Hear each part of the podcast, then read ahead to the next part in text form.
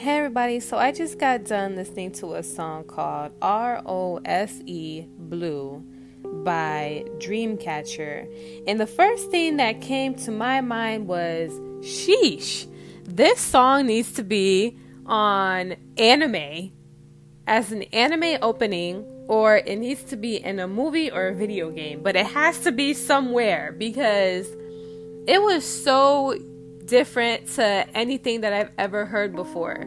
It kind of sounded to me like rock and roll and opera mixed with poem. Like mind blowing. So the lyric that stuck out to me was this is some deep stuff, okay? I tried to erase the scent I touched, but wiping it only spreads it around in nothing. what? Like, this is poem, okay? This is art and it needs to be appreciated.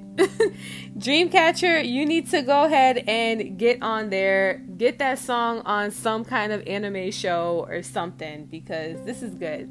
But, anyways, if you have not heard the song, go ahead and check it out. And that's all. Peace.